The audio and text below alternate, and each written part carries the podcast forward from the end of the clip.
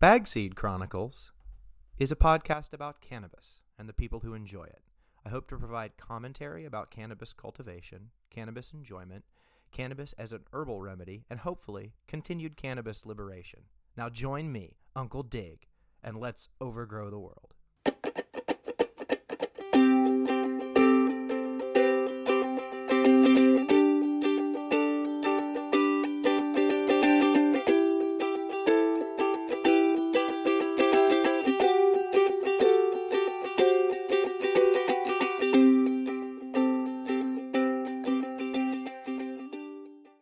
Hi, guys. Welcome to Bagseed Chronicles. This is Uncle Dig. And real quick, I want to talk about something before we get started with uh, today's regular program. I'm not going to get into politics or police reform every day. But here we go. We're just going to jump in. On March 14th, Marvin David Scott III, 26, died in police custody after he was restrained and pepper sprayed by county jail detention officers. He had been arrested after police stated they found marijuana in his possession. Police officials from the Allen Police Department stated the police officers approached Scott while responding to a disturbance call at the Allen Premium Outlets. Police officers say they observed Scott was acting in an erratic manner and assumed that he was high on drugs. They called for assistance for the, from paramedics from the Allen Fire Department. Scott was taken by ambulance to Texas Health Allen Hospital, where he was in the emergency room for about three hours. He was released into police custody and the, processed into the Allen Police Headquarters holding facility and then transported and released to the custody of the Collin County Sheriff's Office. After being booked, Officials say that Scott began to exhibit some strange behavior, and seven pigs restrained Scott. They placed him in a bed to stabilize him and pepper sprayed him. The officers covered his face and head with a spit mask. He then became non responsive and was taken to Baylor Scott and White McKinney Medical Center in McKinney, Texas, just north of Allen, where he was pronounced dead. He was kidnapped by the police for acting strangely and then beat to death. And the excuse they use to kill him was cannabis. On April 5th, 2021, Vice President Kamala Harris said the Biden administration isn't focused on following through on its marijuana reform pledges because it's too overwhelmed with responding to the coronavirus pandemic. In an interview with the San Francisco Chronicle, the vice president was asked about cannabis policy and said, We haven't taken that on, despite campaign promises. Honestly, right now we've been focused on getting people food, helping them stay in their apartments or in their homes, getting kids back to school, getting shots in the arms. That's been all consuming. Well, Mr. Scott didn't get to stay in his home because you didn't do anything about marijuana legalization. Now, I'm not saying that cannabis is going to be legal in Texas if we have federal cannabis legalization, but maybe cops would feel less empowered to murder people over a plant if it was viewed with a little more positively nationally. I don't know. I don't know what the answer is. But for all these people that say cannabis legalization isn't a big deal. We can kick it down the road. We can wait. Well, I hope the police don't come knocking on your door. Because when they do, you have no rights.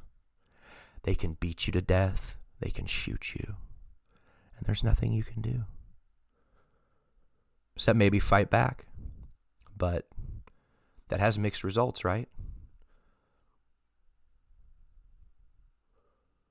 We should have better choices in a so called free country.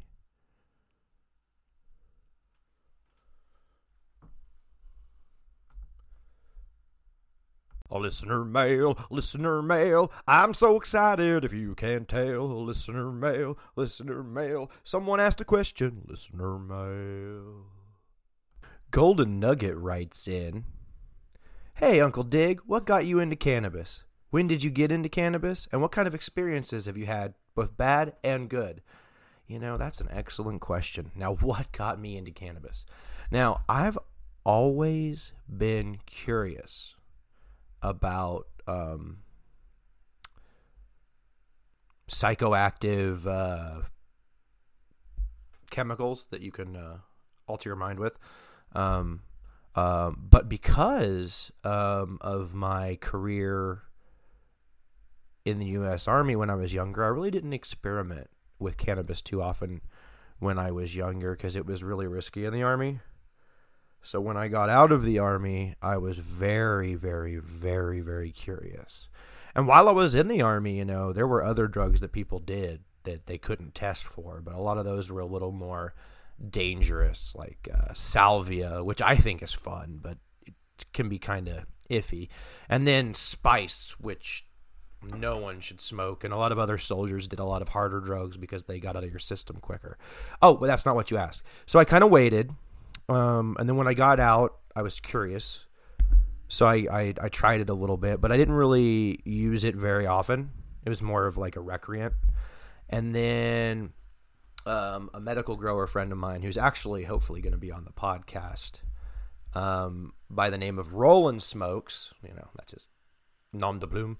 Uh, nom de guerre.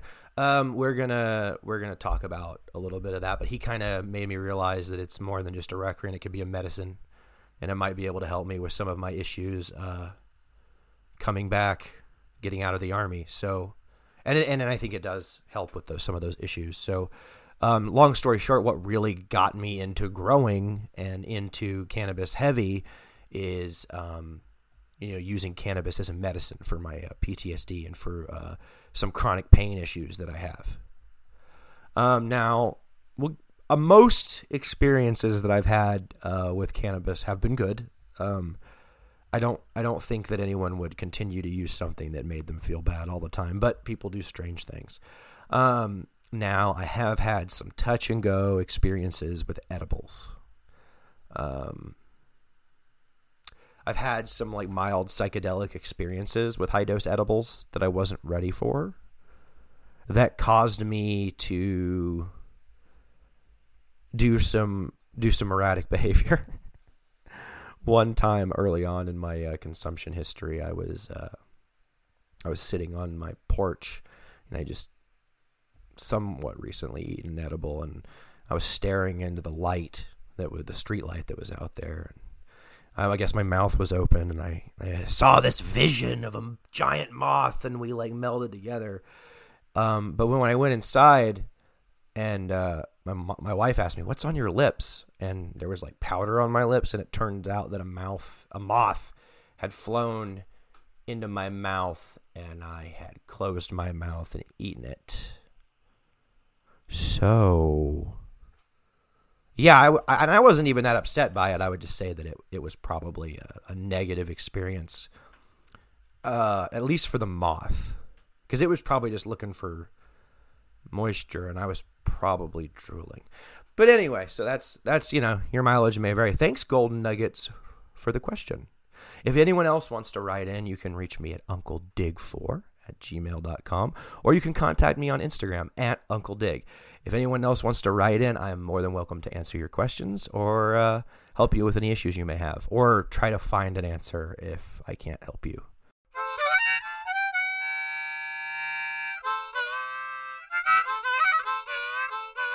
Uncle Dig's garden update. Hey guys, it is April 9th, and it is a gorgeous morning. We might have had our last frost last night here in southern Oregon. Uh, it yet remains to be seen. Our date of average last frost where we live is April 23rd. But anyway, let's get to the garden update. So I've started some seedlings. I'm on my second run of six right now. Not all those have germinated yet. My first run of six, uh, three Star Killer feminized, and three Black Domina seeds all germinated. So I'm sitting at 100% germination rate right now. I'm sure as we get into my bag seed in the second run, straw, uh, something I call Strawberry Dream, and a uh, and some more uh, paid for genetics. Well, so I'm sure that will go down a couple percentage points on the next run. I usually don't get a hundred percent germination rate. Especially when you're dealing with bag seeds. Um, my peas are starting to come about of the ground, so those will be attached to the trellis soon. Um, my chickens are laying just about every day. I've just planted some cilantro. I've planted radish. Um, I should start harvesting cilantro soon because I had some volunteers come up. So I'm I'm I'm getting really excited about the garden. Unfortunately, the clone I took still hasn't taken roots, and I think part of the problem is is that I used uh, really sharp gardening shears to cut it, but I didn't use a razor blade, and I think that was probably the problem. It's a little over two weeks old yet. It's still mostly green, so I'm gonna let it keep sitting there, and I'm gonna keep misting the dome and hope for the best. As for the plant it came from, she is hopefully she is doing well and starting to crowd out my tent. I hope to get her onto her uh, forever home soon. Um, I've prepared um, my smart pots for uh, the outdoor season. I've uh, and I'm doing a little experiment. So I'm incorporating a light compost mix uh, into the smart pots, uh, and I told y'all about that. That's my stinky burrito. Just to go over, I took my uh, old soil from last year, piled it in a plastic tarp, mixed in some uh, some leaves from the yard, and one coop's worth of chicken bedding. And then I mixed all that together and wrapped it in the tarp and added water periodically and mixed it periodically for let me see I got it, it went out there in November December. So for about 4 or 5 months it's been cooking in that plastic. And so I I integrated that I mixed that in with uh, some G&B organics soil one to one mixture there with the composted soil and the uh, G&B organics uh, raised bed mix uh, that you I got here from the Grange here in Southern Oregon. Take I took that, I mixed that together, and then I took a covered the top layer of that once it was mixed with a little bit of Happy Frog, and that's what my uh, that's what my plants will go in uh, in the outdoor season. So I set up six smart pots like that, and then I did something a little different with the other two. I took uh, I'm shooting for eight outdoors. We'll this year we'll see how it goes. So the uh, other two that I did, I cut holes in the bottom of them, and one of them is just the um, the normal mix I use of soil without the composted stuff, uh, with holes in the bottom of it, and the other one is the uh, pre pre-described mix also with five holes cut in the bottom so the roots can grow into the ground. And then the ground i mixed in some compost about four inches down into the ground with the native soil and then put the uh, smart pot on top of that. So it has some really good soil under the smart pot to get those roots started into the ground if they want to go there. I still haven't decided which plants I'm going to end up putting there. I've got a little while to decide before we go outdoors. Remember, we don't really go out outdoors full time, um, at least for sure until Mother's Day. At least that's always been my rule of thumb so yeah, we're getting we're getting right into outdoor season. I mean, you're going to start seeing people go out probably as soon as April 15th. I'm sure you're going to start seeing outdoor plants if you're in a if you're in an outdoor cultivation area because some of these bigger plants can be a little bit more resilient and especially if they're going for those big five six pound monsters they're going to be going outdoors really really soon so i'm excited for the outdoor season 2021 hopefully hopefully we don't have too many uh, too many wildfires this year. We can get some good, good, clean bud. But anyway, I'll keep you posted. Let's overgrow the world. All right, a couple of like brief announcements. So, um, I don't know what the podcasting posting schedule is going to be like. More intermittent. I'm still trying to find the right amount of time to in between episodes to drop, both for me from a production standpoint and like what'll like keep you guys listening. But I will try to commit to at least po- posting something every two weeks in regards to the garden updates. Because one of the reasons I started this podcast is that I listen to a lot of other cannabis podcasts. I'm a heavy podcast listener, eh? So I noticed that a lot of them, by the time they had posted, I wouldn't really, they wouldn't really say what they were doing on their exact day in the garden and I always like to know like what I always like to ask my gardening friends like what are you doing today? Like it's like April 15th. Like what are you doing? So like I I, I want to share that at least, you know, within a couple days or a week so that people kind of know like what I'm doing and then they can also see like what kind of problems I run into so they can learn from my mistakes and you know they can kind of and I can kind of tell people why I'm doing stuff and I just I, just, I was trying to trying to be another source of free information out there for home growers as far as the garden update is concerned. That's why I'm doing it. Um, there's some exciting interviews coming up. Uh, Corporal Chronic mentions that he wants to come back on, and I would love to do that. So I think we're going to be sitting down again, I think, here soon. And then I have an interview with an OG Southern Oregon grower by the Nom de Guerre Roland Smokes. He's actually one of the uh, people that really helped get me into cannabis as far as growing and producing, and I learned a lot from him. So I'm really excited to talk to him. I'm also trying to recruit um, some feminine voices for the Chronicles, but I've been having mixed luck. But I'm going to keep trying. I will keep you posted. Anyway, that is it for today. I hope everyone has a great day, and let's overgrow the world.